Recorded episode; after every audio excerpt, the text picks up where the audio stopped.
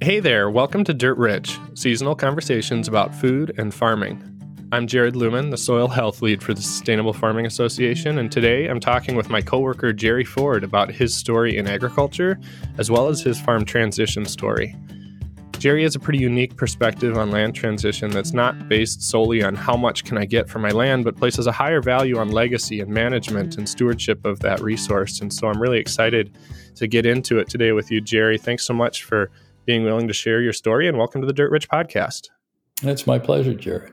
Well, I'd be curious, and, and every I, I always joke with you. Every time we have a conversation, I learn something new. Um, but I'm sure there's still more out there that I haven't. So let's just get started with a bit of your history and kind of, if you wouldn't mind sharing, you know, a little bit of how you grew up and, and your relation to agriculture and how you ended up to where you are today on the farm you're at today. Well, it's it's something I do enjoy talking about. I I I married the farm. Had no background in farming growing up to speak of. Always was uh, an avid outdoors person, but otherwise uh, I was a mostly lived in cities, sometimes in rural towns. Uh, my family moved around quite a bit as a child, and and I am actually from the, the South. Uh, and then um, my first career was in theatrical production work, which really prepared me for this farming thing. Um, yeah. I, and, and, I had a, a, a fairly long career with that 25 years or so, starting from when I was 20. And in the process of that, I got to meet my wife, Marianne Kreitlow, and find out that uh, she has uh, she was heir to a farm in Minnesota, and I hadn't even been to Minnesota before I met her. So we would, over the first twelve years of our marriage, when she moved down to Texas with me, where I was teaching at a college there in theater, uh, we would come up here to the to the farm, about an hour west of Minneapolis, and I fell in love with the place. And she had always been in love with the place. And her father and mother were still here on the farm, her dad actively farming at that time. So we decided that we would, when I took my retirement from teaching, that we would move to the farm. And that was going to happen when I was 55. Well, sometimes uh, life has other plans. And we had a bit of an experience where we we were living down on the Gulf Coast and we got walloped by a uh, tropical storm, lost almost everything, uh, wow. flooding, um, high winds, etc.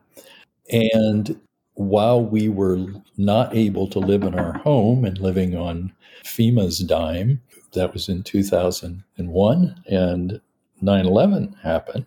And we just decided that uh, maybe we were getting uh, whooped upside the head with um, with God's two by four or something, uh, telling us to reevaluate our lives, and if what we're supposed to really be doing is being on the farm, go ahead and make the decision to do that. So we uh, spent quite a bit of time working on that, and to make a long story short, we did it. Uh, follow in June of 2002, I left teaching at a college at that time and we moved here to Minnesota.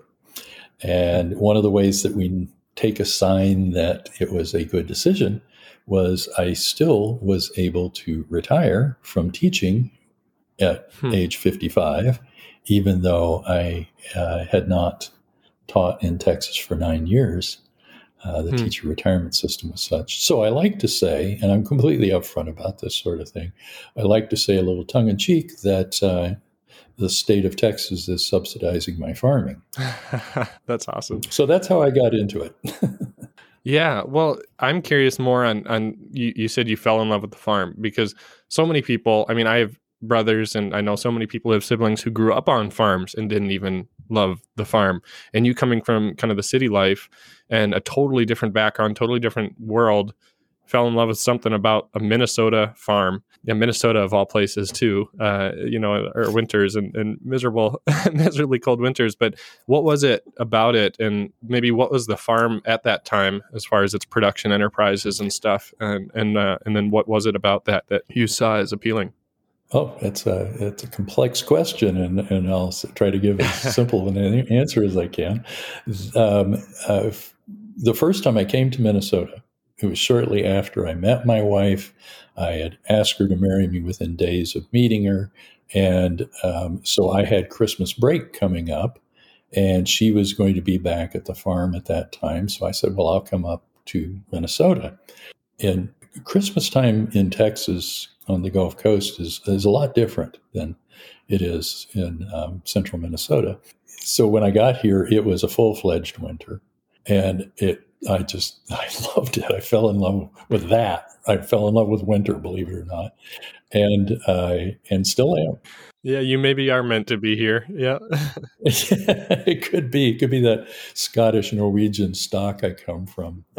Um, yeah, but the uh, so we uh, we actually uh, found where we wanted to have our wedding up in Grand Marais, of all places, uh, which is interesting to go to in, in a deep winter. Um, and at that time, the farm was a dairy. My father-in-law, Willard Kreitlow, was um, was running about an 80 cow dairy, and uh, the farm was uh, 288 acres, and so it was and it was um, successful. He had been um, uh, my father-in-law, Willard Kreitlow, was uh, very good at running a business, and he was very good to his land some people may have seen his name before. He was kind of a renowned conservationist in his day.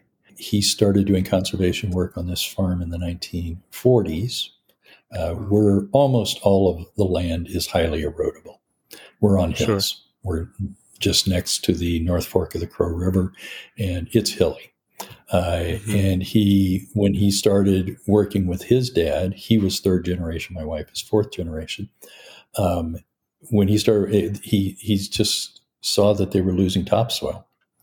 Uh, it was washing down the hills and into the river, and so he knew he had to do something about that. So he contacted his local conservation group. I don't know what it was called at that time. Now it'd be like a soil and water conservation district, and bought in lock, stock, and barrel, uh, and started conservation practices at that time. Uh, that the neighbors thought he was crazy. You know, here's there's that Kreitlow kid plowing around the hills again and putting in all those grass waterways, and, and now he's building terraces. What in the world? Um, and uh, this farm, oh, at that time it was well over 300 acres. All of those terraces, contours, waterways are still in place on hmm. all of this land from what was set up in the 1940s. Uh, there's been very little modification to it. And kind of the joke with our Soil and Water Conservation District is that uh, let's go over to the Kreitlow farm and uh, get some topsoil because we're building topsoil. yeah, oh, that's awesome. What so, a reputation. Yeah. Yeah. It, it, and so that I had always been involved with organic gardening as an adult. And was interested in these issues, and then suddenly it's like put right in front of me with an mm-hmm. opportunity to participate in it. Uh, mm-hmm. So again, I think I take that as a sign that that's what we were supposed to do. Sure. Okay.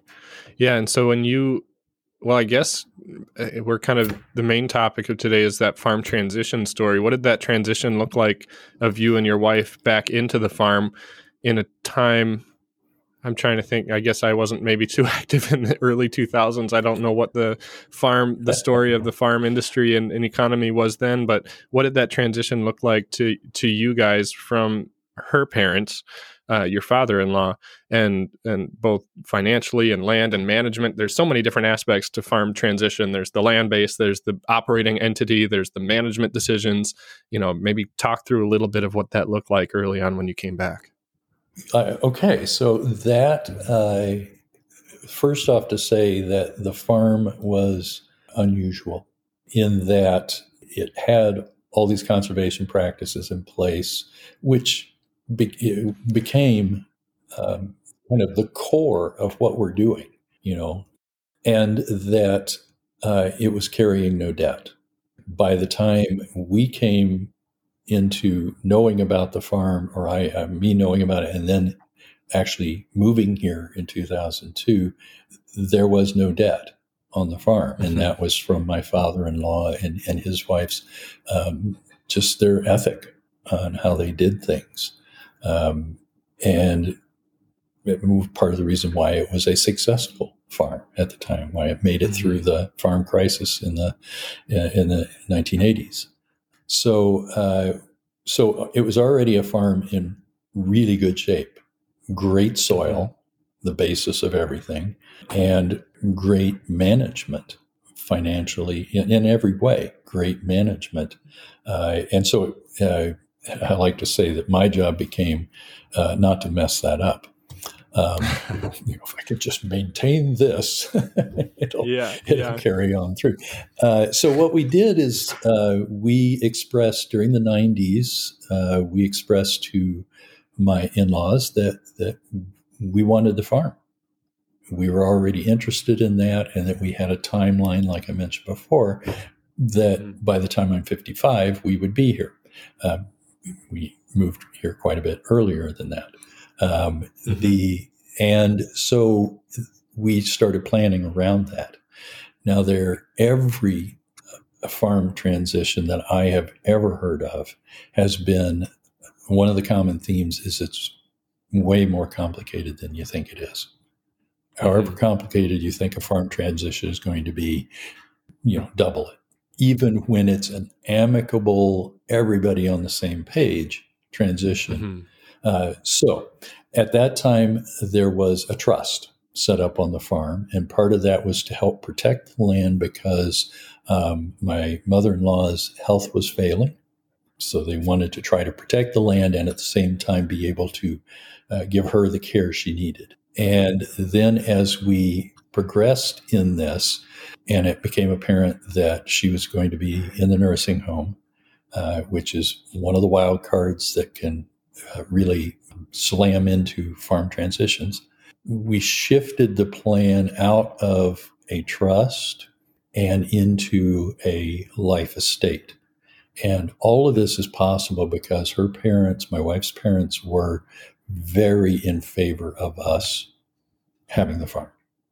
Did she have siblings that were, there was a, I don't know, kind of intermixed in all that? Yes. And that's where another one of those uh, get slammed into by reality things mm. uh, mm-hmm. happen as we get into the the full transition from the third generation to the fourth generation. Of course, we're also now working on fourth generation to fifth generation transition. Mm-hmm. Um, so, yes, and what you'll often hear when people talk about farm transitions is that um, equal is not always fair you know, okay, I want all the kids to have equal share of the estate. And if one kid wants to farm and wants to continue at the farm, and if the ethic is we want this farm to continue in the family and with these practices, then equal may not be fair. Fair may be that the mm-hmm. one who's going to stay there and take care of it gets a bigger share of the estate. Um, and of course, this is all very individual to every family, to every. Entity that's um, doing these transitions. So mm-hmm. it was set up then, there were five parcels on this farm. 80 acres had already gone to, uh, been sold with the dairy. My father in law, in his 80s, his idea of retirement was to stop milking cows. Uh, he was still going to farm the remaining 288, yeah, but yeah. he sold exactly, yeah, and he farmed up until he was 94. Hmm. Then, wow. so the um, uh, yeah, we were extremely blessed with that. Uh, so the 80 was sold and the dairy taken over by the neighbor who we are still partner farmers with. And then the five parcels that remained were put into, and this is getting into real technicalities here, but that's, I guess, what this is all about transfer on death deeds. TOD, they call them. So two of the parcels, uh, three, sorry, three of the parcels were put transfer on death to my wife's brother, who loved the farm and wanted it to stay in the family, but didn't mm-hmm. live here. He lived out in Portland, Oregon. Um, sure. And those three parcels were all, for the most part, ag land. There were no building allotments in those. You know, it was not the kind of thing you could sell and somebody could build a house there. Whereas the remaining two parcels were transferred on death to my wife and me. They had the homestead, all the buildings. Uh, it was fewer acres, but you know when you look at the valuation, it's worth a lot more. So the that uh, fair is not necessarily equal thing. Uh, mm-hmm. The value of the property that was to transfer to us was worth uh, quite a bit more, even though it was fewer okay. acres because of, and sure. it had another, and this is going to play into the next transition, has another building allotment. We still had one mm-hmm. more building allotment. So, transfer on death deed, life estate, uh, in which my father in law has diminishing interest in the farm itself, in the, the ownership of the farm. Uh, mm-hmm. Oh, and let me say right here don't try this at home, kids. Have a lawyer. you need, if you try to do this by yourself, you know, there's all kinds of things online where you can you know, mm-hmm. do a trust, do a. I don't, I haven't seen a life yeah. estate, but uh, you know, you can do this online. You don't need a lawyer unless you are an estate lawyer yourself. You need one. Mm-hmm.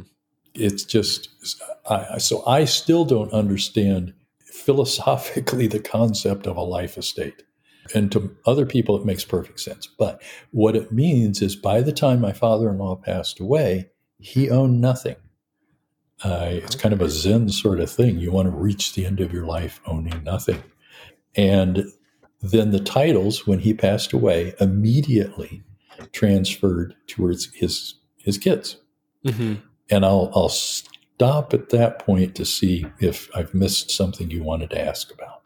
Yeah. Well, I guess maybe it's this life estate that's kind of maybe taking care of the question that I, I had and was wondering initially with the transfer on death clause or whatever of the the deed transfer on death um, my question was what would happen if he got into the point where he needed to go to a nursing home and, and you know ran out of money. Like that's a concern for a lot of people is that yeah the asset needs to be sold off to pay for the nursing home or for care uh, later in life. And was that somehow prepared for or, or, you know kind of accounted for in the the transfer plan? Or maybe that was part of that life estate that there was no asset left in his name kind of by the time that that happened I think you just answered the question.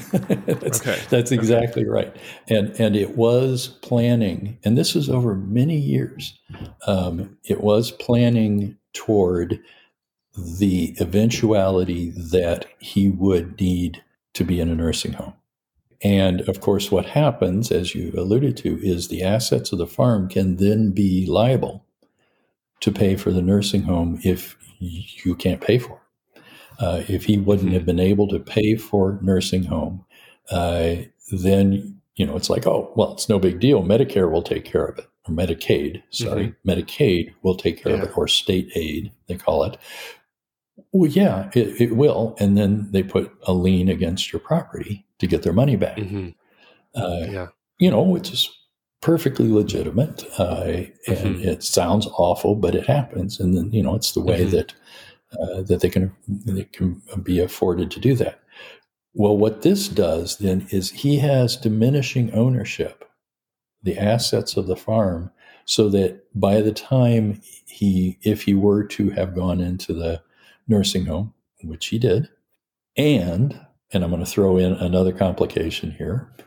If uh, he used up his long term care healthcare insurance, this is another instrument that, that can be very useful if you can get it, is long term healthcare insurance.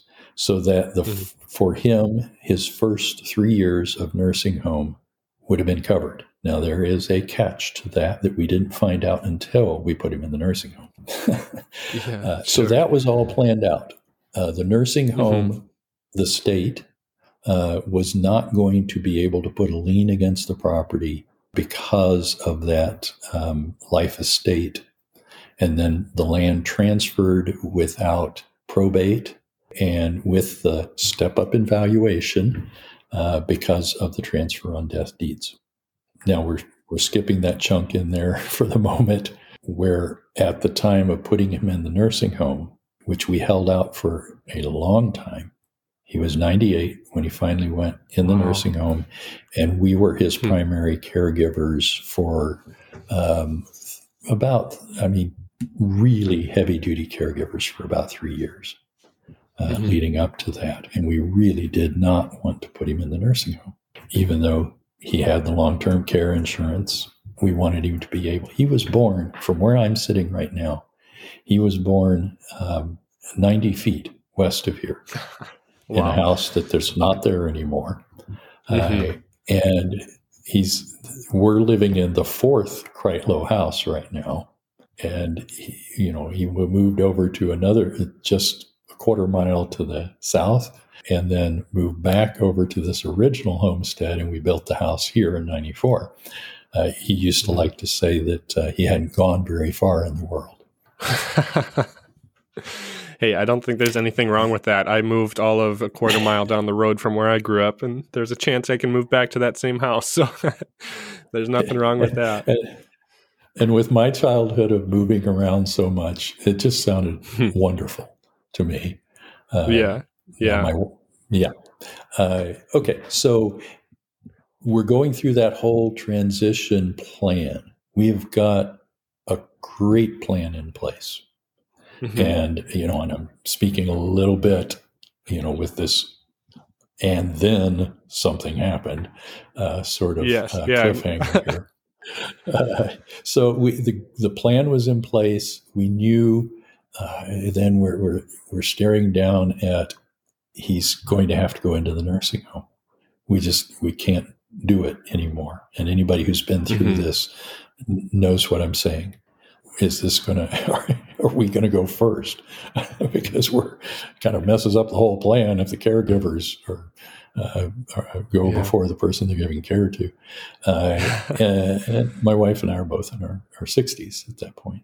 Um, mm-hmm. So we get to that point, and all right, reminder all the titles to the land have been set up in transfer on death to go mm-hmm. to my wife's brother and to her, um, mm-hmm. and me by default. Um, okay, so in May of last year, 2021, we put him in the nursing home. No, we put him in in, I'm sorry, we put him in in April. And then we found out something I should have known all along that there is what's called a 90 day elimination period on almost all long term care insurance. And, hmm. you know, it sounds kind of foreboding elimination. Um, yeah. And what that means is you're responsible for the first 90 days. Never heard of that. Well, and we had neither. Now, let me say that my wife and I both have long term care policies as part of our transition plan to the next generation. Mm-hmm. Uh, we have those policies as well. Well, we looked, we have 90 day elimination on it. And what that means, you're going to pay for the first 90 days. There is a way to avoid that, but it's it's kind of dumb. The way to avoid it is to go into the hospital first and stay three days. And then Medicare, okay. assuming you're over 65 and on Medicare, mm-hmm. then Medicare covers the first period. I don't know if it's okay. a full 90 days. Well, the first bill, and I'm very open about this stuff, and some people might find it unusual that I'll throw actual figures out there. I appreciate the first that. bill we got from the nursing. Well, thank you, because um, I want people to know about this stuff, and if we can yeah. help other people avoid some of these things, or at least not get totally shocked by them, mm-hmm. um, so we get to bill for the first month at the nursing home. It's eighteen thousand dollars. Wow. Um, yeah. And fortunately, we also, as part of the plan, we had a fund set up mm-hmm. for the unexpected. And, and we were very fortunate to have the ability to do that, to have cash mm-hmm. on hand so that, you know, we're not scrambling to find $18,000 to pay the nursing home. Yeah. Okay. So here's where it gets complicated, as if it weren't already. yeah. Uh, we come up to May, the first uh, week in May, and my brother in law, who's going to be receiving through transfer on death a major portion of the farm, died. Wow. Well, the plan was never set up for the heir to die before my father in law. So he's passed away now. And so we're going to the point of um, uh, eight days later, after my brother in law passed away, then my father in law passed away. So we're in a situation where at that very moment when he passes away on May 12th, which just happened to be my wife and my anniversary. So here we have a situation now where the land automatically transfers to my brother in law's wife because it can't transfer to him because he's deceased. And we had to do some, we, we you know, quick consultations with the lawyer mm-hmm. to try to figure out how this is going to work. Well, once that transfer happens, she owns it and she can do whatever she wants with it. Uh, now, fortunately, we have we're, we're very close with my sister-in-law, um, mm-hmm. and she loved the farm, even though she lived out in Portland, Oregon, and visited mm-hmm. a few times. Okay, so then of course the other parcels transferred to my wife and me. No problem there. So we're in a situation now where more than half the acreage of the farm belongs to someone who has children from a previous marriage. My brother in law had children from a previous marriage. So they both had their own kids, no kids together. All right. What that means is her kids who have never been here stand to inherit the farm. Mm-hmm. My brother in law's kids are out because it oh. goes to oh. her kids. Um, that's the way the law worked works. Um, sure. Uh, yeah. So, what are we going to do about that? You know, if she suddenly passed away, my sister in law passed away, there's these three kids who mm-hmm. would now own that part of the farm that we don't even know. um, okay. So, I had a very heart to heart conversation with her, with my sister in law. And she said, Well, David, her husband, my brother in law, would have wanted the farm to stay in your family. That's what he would have wanted. Mm-hmm. So it was actually kind of an interesting situation in that the actual signing of the papers for this next bit that happened out in Oregon, she signed the papers that gave her now full ownership of the farm.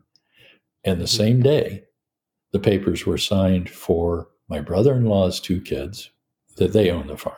So she owned it for a matter of hours. wow. Yeah. And then it transferred to the people that we wanted it to go to. And now sure. my niece and nephew, my wife's niece and nephew, they own that part of the farm. One of them owns one parcel and the other one owns the other two parcels. They want to keep it in the family. And so we're moving forward with that. So that transition was difficult. And of course, it's always difficult when family members die, and especially when some die unexpectedly. so that that transition from third generation to fourth generation happened and is complete at this point. Well, it got complicated, but that that's it's it awesome that you have that kind of relationship with your family that you were able to work through that and that the goals ultimately that she recognized the goals. And that probably came out of just kind of you know picking out a piece that maybe stands out to me that I hear from a lot of farm transition stories is communication, how important communication is between everybody, not even not just the on farm, you know, the on farm farming, uh, uh, you know, kids, but the the off farm ones, just so that everybody's on the same page and recognizing what the goals are and, and can set up something like that, so that even when there was kind of a last minute surprise and a very unfortunate one, that she knew what the wishes of everybody were and was able to act on that. And that that comes down to what I'm guessing was active communication on everybody's part early. Yes, and some people just aren't made that way. Uh, it's hard to talk about these things. Um, mm-hmm. Fortunately, all of us we didn't we had no problem talking about end of life issues and mm-hmm. those sorts of things. And what I would also say is assume nothing. Put everything down in writing.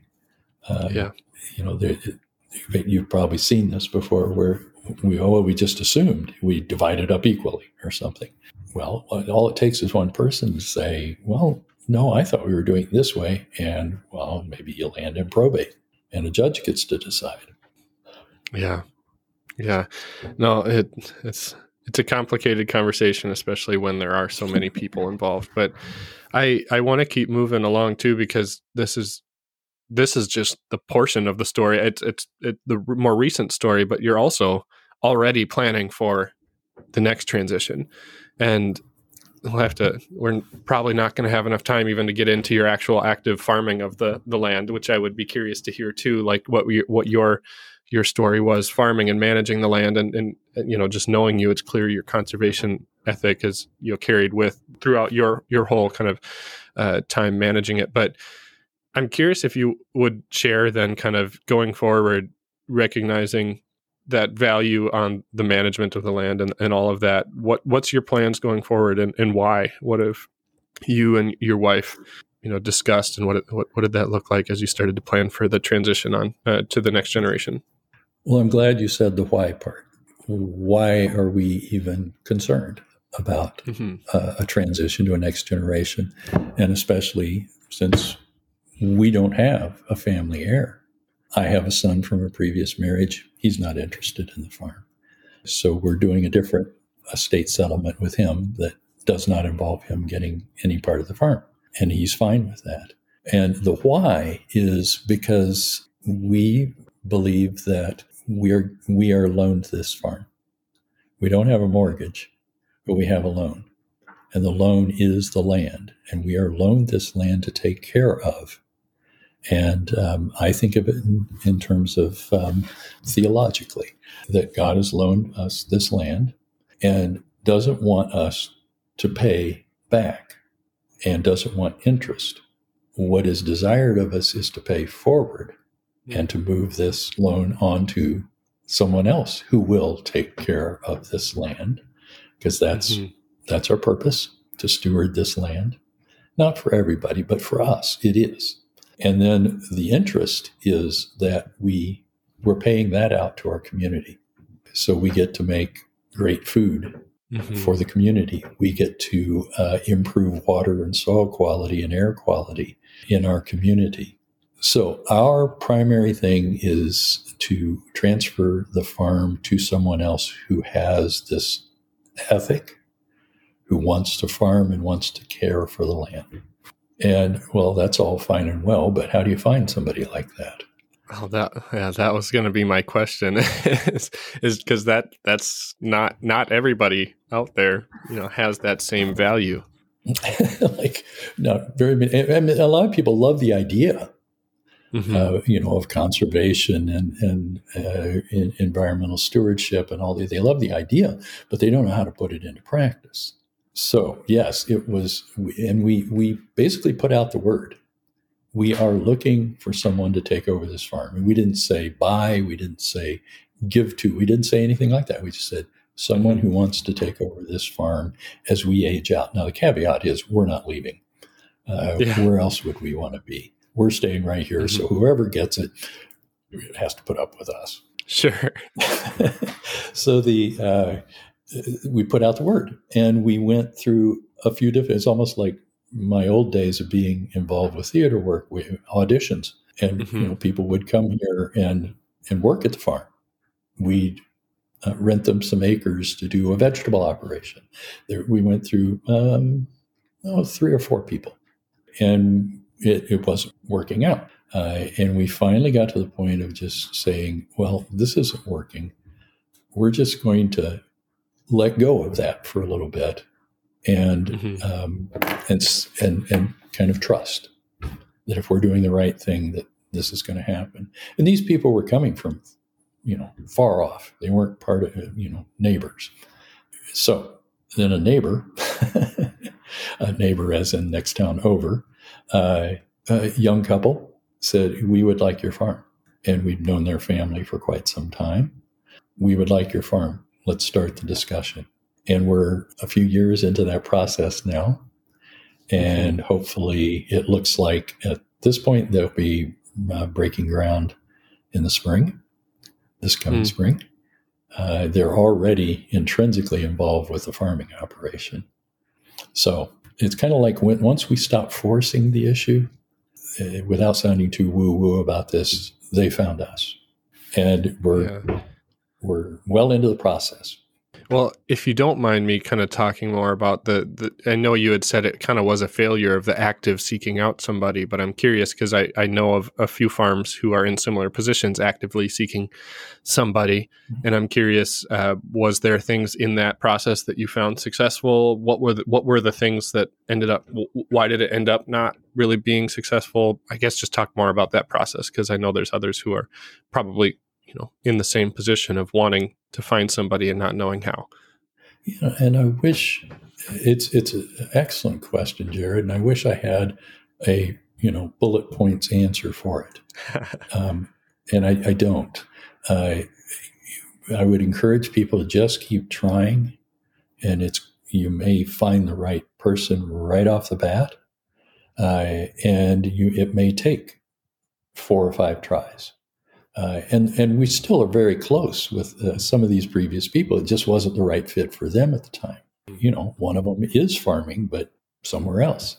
And uh, and then there was um, there the, it, it kind of got progressively by the by the last person that we did this with. It it wasn't a good experience at all, and it and it actually took a little bit to extricate ourselves. We hadn't started a transition plan, but we were renting land to this person uh, and we had to we had to basically evict them. So that it, it, I can't I, I don't know other than a, a trust in the process and, and, a trust that we're doing the right thing, and that doesn't mean that there can't be disasters. And probably a willingness to have those uncomfortable conversations with somebody if it's not working out that I'm sure wasn't fun. I, I imagine at least just thinking about doing it myself that I wouldn't I wouldn't want to you know back out of a conversation you've been working towards for months or years at a time. That doesn't sound enjoyable mm-hmm. to me. it was not, mm. and and the the um, the balance to that is that what we're doing now, even though it's there's difficult things to deal with. I mean, none of this land transition stuff, uh, the legal stuff, getting surveys, doing all the oh, all these things, mm-hmm. um, uh, permits, so on. Uh, none of that's easy. But for, for, with with our current our current our heirs, uh, who are non-family members, again, uh, it's joyful. Even if it's not easy, it's joyful, and it's the right thing. Yeah. Well, let's let's talk more about now that you've got this this I don't know if it's an individual or a couple or a family that you're working with now talk about the process that you're going through and, and how you i don't know how how are you comfortable moving forward that these how, how did you know that these were the people that this is going to work with and you know i mean you're you're making a plan that could last generations and there has to be a certain point i imagine where you just kind of let go and you're like these are the people and we're going to mm-hmm. trust that they do the right thing was there a um, I, what, what, was that process both you know actually physically with them and then with you and your wife to decide that that was the right time and the right people? Um, well again there is a, a, great degree of trust.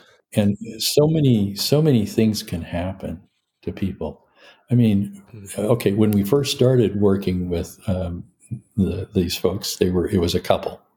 They're a married couple. Hmm and now there's five of them at this point. They had, had three kids. Uh, sure. So, you know, well, that happened. Okay, we've gotten through yeah. to the third kid, uh, and they're still totally committed to this. All right. Mm. Well, that, as you know, Jared, having a kid is a major deal. Uh, yes. Yeah. and, well, you know, these are these are like these challenges that come up, and nope, we're still interested, still 100. percent mm-hmm. uh, So every everybody's set with that and and how to know you don't know you know you you take your best shot uh, mm-hmm. we we knew for certain that the previous people were not right And now we feel we're as certain as we can be uh, sure. that, that uh, these people are right. And, and we're so fortunate. We're, we're so fortunate. This is not, you know, again, it's not a cookie cutter. Nobody else could duplicate this. I'm just hoping that some of it is informative or cautionary. Mm-hmm. Yeah. No, and that's all. That's all that it can be. There's very, yeah. You'll probably in any transition story never find two like, uh, like exactly like stories. So, for for the the listeners that that may be thinking that it'll just fall fall into place like it maybe sounds like it eventually did here, that's probably not the way it'll be. But it's still valuable to listen and to to hear you you walk through this process. But as much as you're comfortable sharing, I guess now, wh- how do you plan to move forward now that you found them? You said, I think, mentioned breaking ground this spring. So things are happening. That's yes. exciting. it is. It is exciting. Uh, the, we're going to do it very similar to the way it was done for us. Again, that okay. paying it forward thing. Hmm. It was it, it was given to us. The farm was given to us. My father-in-law did not need us to pay him for the farm in order to continue to have the quality of life he wanted. He got to stay right here where he wanted to stay and be taken care of to the end of his life. Uh, mm-hmm. Which, uh, I, you know, you probably know farmers like this. I can't imagine them living in town. Mm-hmm. You know, they would probably drive yeah. their neighbors bonkers. Um, uh, yep. Uh, and so here he, he, again, our priority is caring for the land. So mm-hmm. uh, if we don't need the money, if money doesn't need to exchange hands to help that happen, then what a wonderful thing. So that is what we're doing. And I, I can just hear a collective, anybody listening to this going, What? You're just going to yeah. give it to them? You know, yeah. try giving away a farm sometime. It's not easy. it's just as hard yeah. as selling a farm. uh, and what it does is it makes it possible for this young family to do it. You know, they got to build a house for goodness sake. The, if okay, so I'm, i mean, just I'm going to lay something out, and you notice I'm not saying their names, um, and that's mm-hmm. out of respect for them. Um, mm-hmm. uh, if they want to chime in and comments or something after this goes out, they're welcome to. But uh, mm-hmm. so uh, you know, they're they're uh, in order for them to go ahead and build, we need to go ahead and transfer because what we have is set up, just like the previous one, is transfer on death. Like I mm-hmm. like I've told my uh, the our heirs that they um, they uh, the best thing would be for uh, all this paperwork to be in order, which it is now, and Marianne and me, my wife and me, to to, to die. then they just get everything and it'd be over. Um, yeah, it's not that simple. Um, that and that so would be best for, for the them, rest of us who uh, depend on you for a lot, Jerry. Don't go talking like that. thank you. Well, uh, you know, it is one of the things that could happen. Meteor could hit the house. It is. You know, we're gone. Yeah. Um, yeah. Uh, so, but what's great is we can talk like that with them. We can joke mm-hmm. like that with them uh, you yeah. know, well, well, I be a little careful in case you guys decide to off us.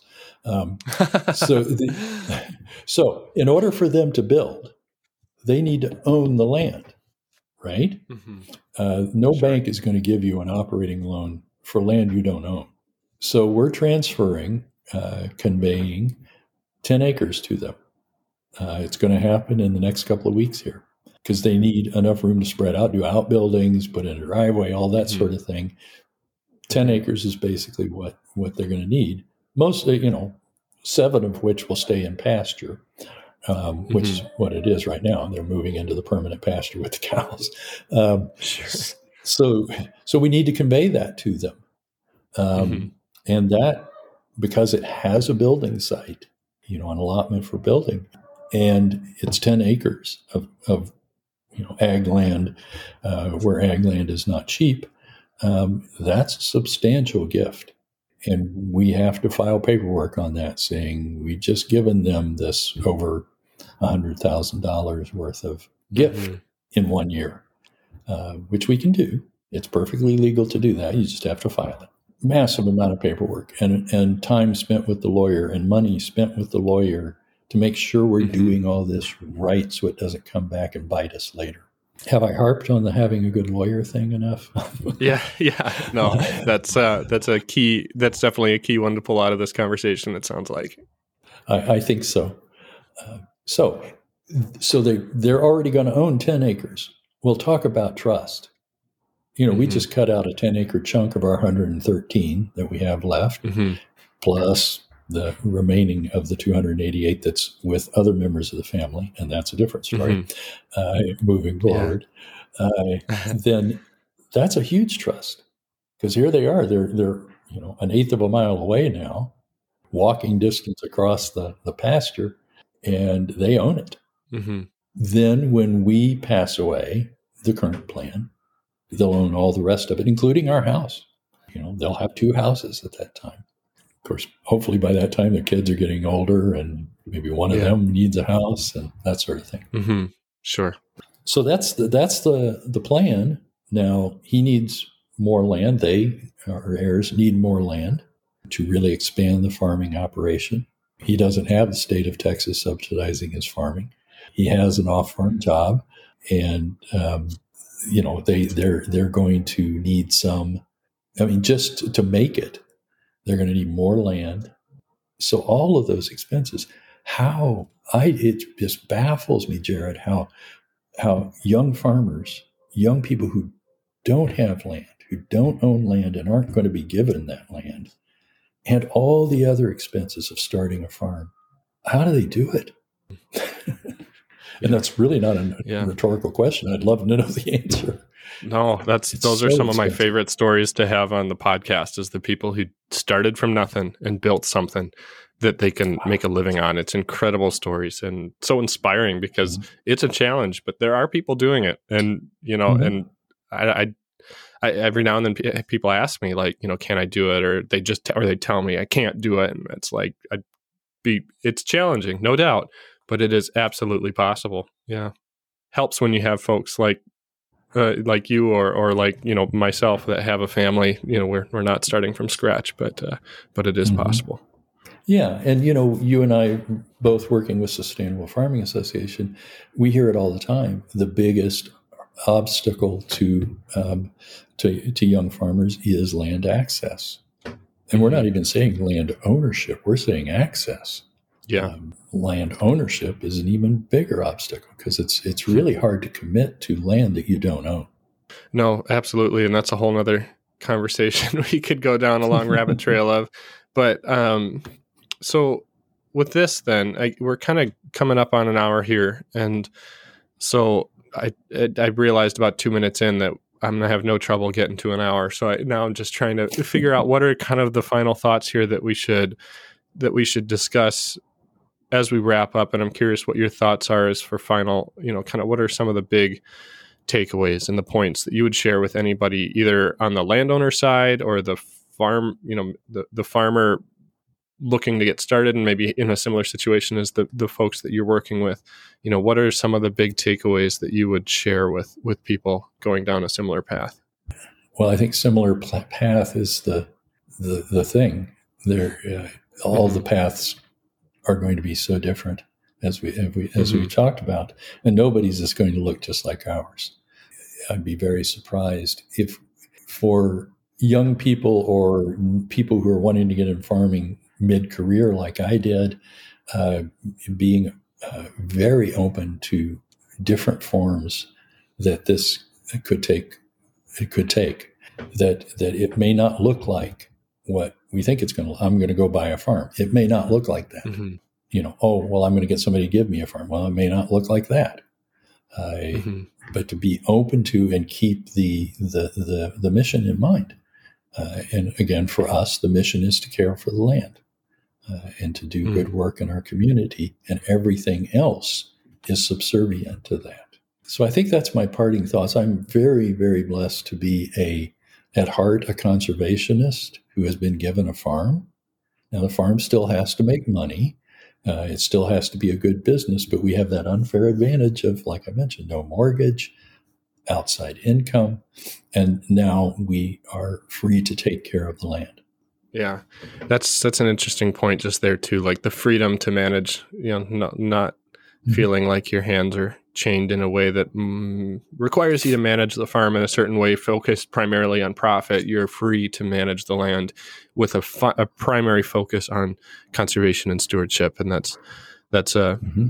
that's a, a neat thought, but.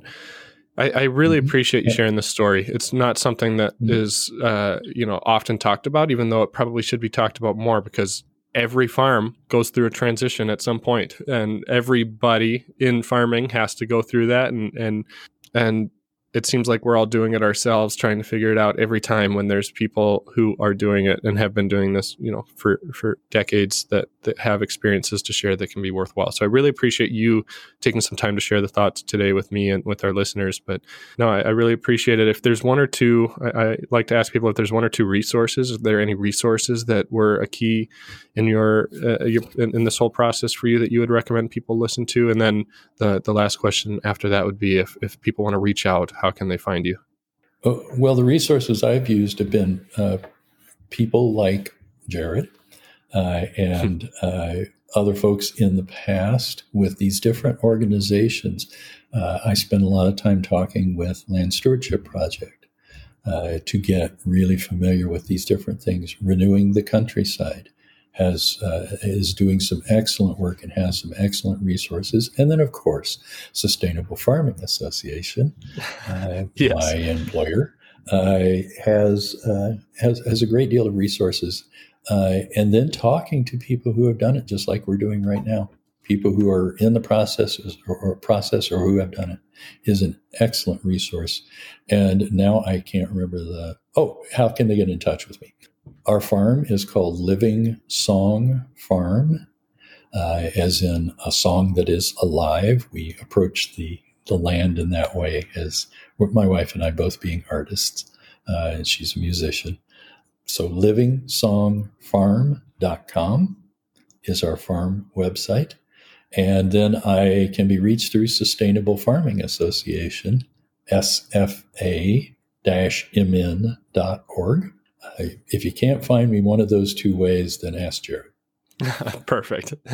That's great. Yeah, and I'd be happy to connect yes to him if you can't. So, um, thank you so much, Jerry. Really appreciate it. It's an honor and my pleasure. Yeah, we'll have to get you on for a round two someday because I know there's a whole lot more in there to share than what we were able to get today. But I think that's a pretty fantastic start. So, thanks, Jerry. Dirt Rich is produced by the Sustainable Farming Association. We believe that agriculture, done well, heals. For more resources or to tap into the Farmer to Farmer Network, visit us at sfa mn.org.